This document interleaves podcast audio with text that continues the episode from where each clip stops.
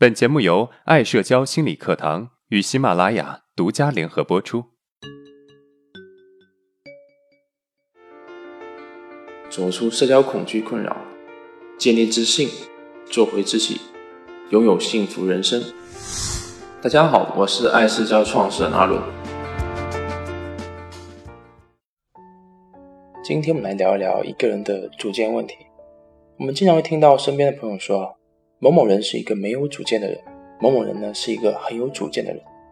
那么到底什么是主见呢？有主见啊，指的是自己对事物有属于自己的看法和见解，有独立的思考能力。我有这么一个朋友啊，就是一个典型的有主见的人。从高考结束后填报志愿，我就能够知道这个人是一个很有主见的人。高三毕业那一年啊，我们最流行的专业就是机电一体化和会计，男的读机电，女的读会计，妥妥的。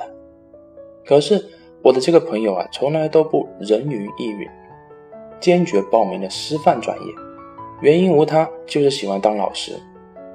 毕业之后啊，当他的同学都找到铁饭碗可以教书的时候，他却放弃了可以去一所公办小学教书的机会，毅然决然地选择去教育机构当课程顾问，说的难听一点就是去当销售。大家都觉得他疯了，放弃这么好的就业机会，很多人想进这个小学都还进不去呢。他在教育机构待了两年，月收入突破两万，可以说啊非常优秀。他喜欢旅游，经常会到处去旅游。当之前嘲笑他的同学开始羡慕他的时候啊，他却辞职了，跟他的一个同事出来创办了一个小学的教育机构。大家都说他傻，放着这么稳定的高收入不拿，居然去创业，创业的失败率太高了。然而两年之后，他的月收入已经突破六万了。嘲笑他的同学呢，还在做一个月四千块钱工资的工作。大家在了解到他收入水平的时候啊，也都是目瞪口呆。他这一路走过来，都有属于他自己的主见，他想要什么自己很清楚。也许他现在做的跟一开始想做的不太一样，但是他每一个阶段都有属于自己的思考，不断的调整自己的方向，这就是一个有主见的人。我的另外一个朋友呢，他是我大学的同学，他就是一个很没有主见的人，跟上面我介绍的这个朋友啊，完全是相反的状态。他其实有着一个不错的工作，稳定的生活，但是他却是一个很没有主见的人。他的生活状态啊，完全就是被三个词所占据着，随便都可以，我该怎么办？这不，最近七夕，他想送女神礼物，好增加女神对自己的好感。从如何聊天到该送什么样的礼物，抓住我问个不停。说实在的，我并不是什么情感专家，我只是懂得一些女生的心理想法罢了。一开始告诉她几次还好，可是发现她事无巨细，什么都想问你，都不懂得自己去思考，没有一点自己的想法，我就感觉很无力。也许最终她能够追到她的女神，但是啊，这个女神是我追的，不是她追的，她很难把握住这段关系。通过上面两个案例啊，我们已经知道了有主见的人和没有主见的人的区别了。有没有主见啊，表面上是自己的事情，而实际上啊，这也会影响别人对自己的看法。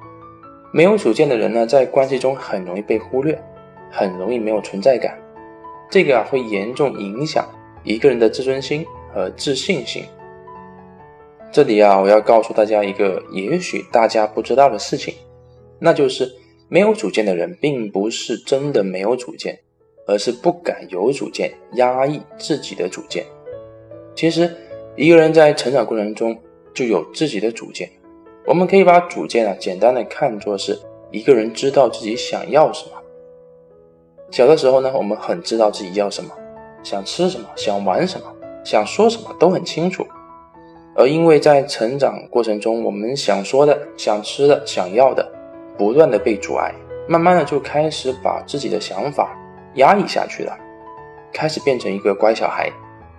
我们的父母采用了这种打压和控制的方式和孩子相处，慢慢的孩子不敢去表达自己的主见，认为乖就是最好的。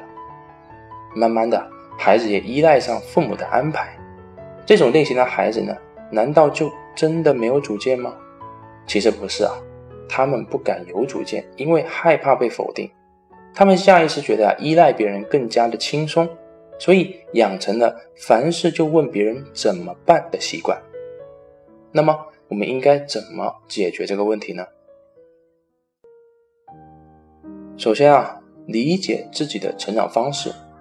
理解自己的成长方式啊，接纳自己没有主见的状态非常重要，并且啊，我们要告诉自己，并不是我没有主见，而是我不敢有主见，害怕有主见罢了。我是一个有主见的人。从小我也是在家人的控制下成长的，我家人呢只会让我读书，其他事情啊都不需要我做。慢慢的，我养成什么都不会做、什么都不懂的习惯。上了初中，去外面买个东西啊，还要我妹帮忙买。其实啊，原因是一来我不会，二来呢我也不敢。其次，从小事开始为自己做主。我们压抑自己的主见不是一天两天的事情啊，要一下子把这些主见唤醒，对于我们来说是非常可怕的事情，因为这意味着我们会有巨大的改变，我们一下子是接受不了的，而且也很容易受挫。所以我们从小事开始为自己做主，比如吃什么、穿什么、玩什么的问题都比较简单，可以自己做。当我们习惯了小事为自己做主以后呢，我们就需要开始为自己做一些大的决定，比如找什么工作、学什么专业、找什么样的女朋友、男朋友和什么样的人合作，都得自己去思考。第三，凡事提前做考虑。没有主见的人呢，要变成有主见的人，需要时间的沉淀。一旦遇到一些事情啊，是没有办法马上做出决定的，所以我们需要提前把事情考虑清楚，以防止遇到之后不知道怎么处理。比如跟女生出去约会，一定要先把吃什么、玩什么都考虑清楚了。不只要考虑清楚，而且还要有 B 计划。比如你想吃完饭去逛公园，但是下雨了怎么办？是不是可以考虑去电影院之类的？这里面的考虑清楚一定是要把对方的喜好考虑在内，做全面的考虑。我们来回顾一下今天的内容。第一，没有主见的人很容易在人际关系中被忽略，没有存在感，这会严重影响一个人的自信心和自尊心。第二，没有主见的人并不是真的没有主见，而是不敢有主见，压抑自己的主见。第三，如何解决没有主见的问题呢？有三个小建议。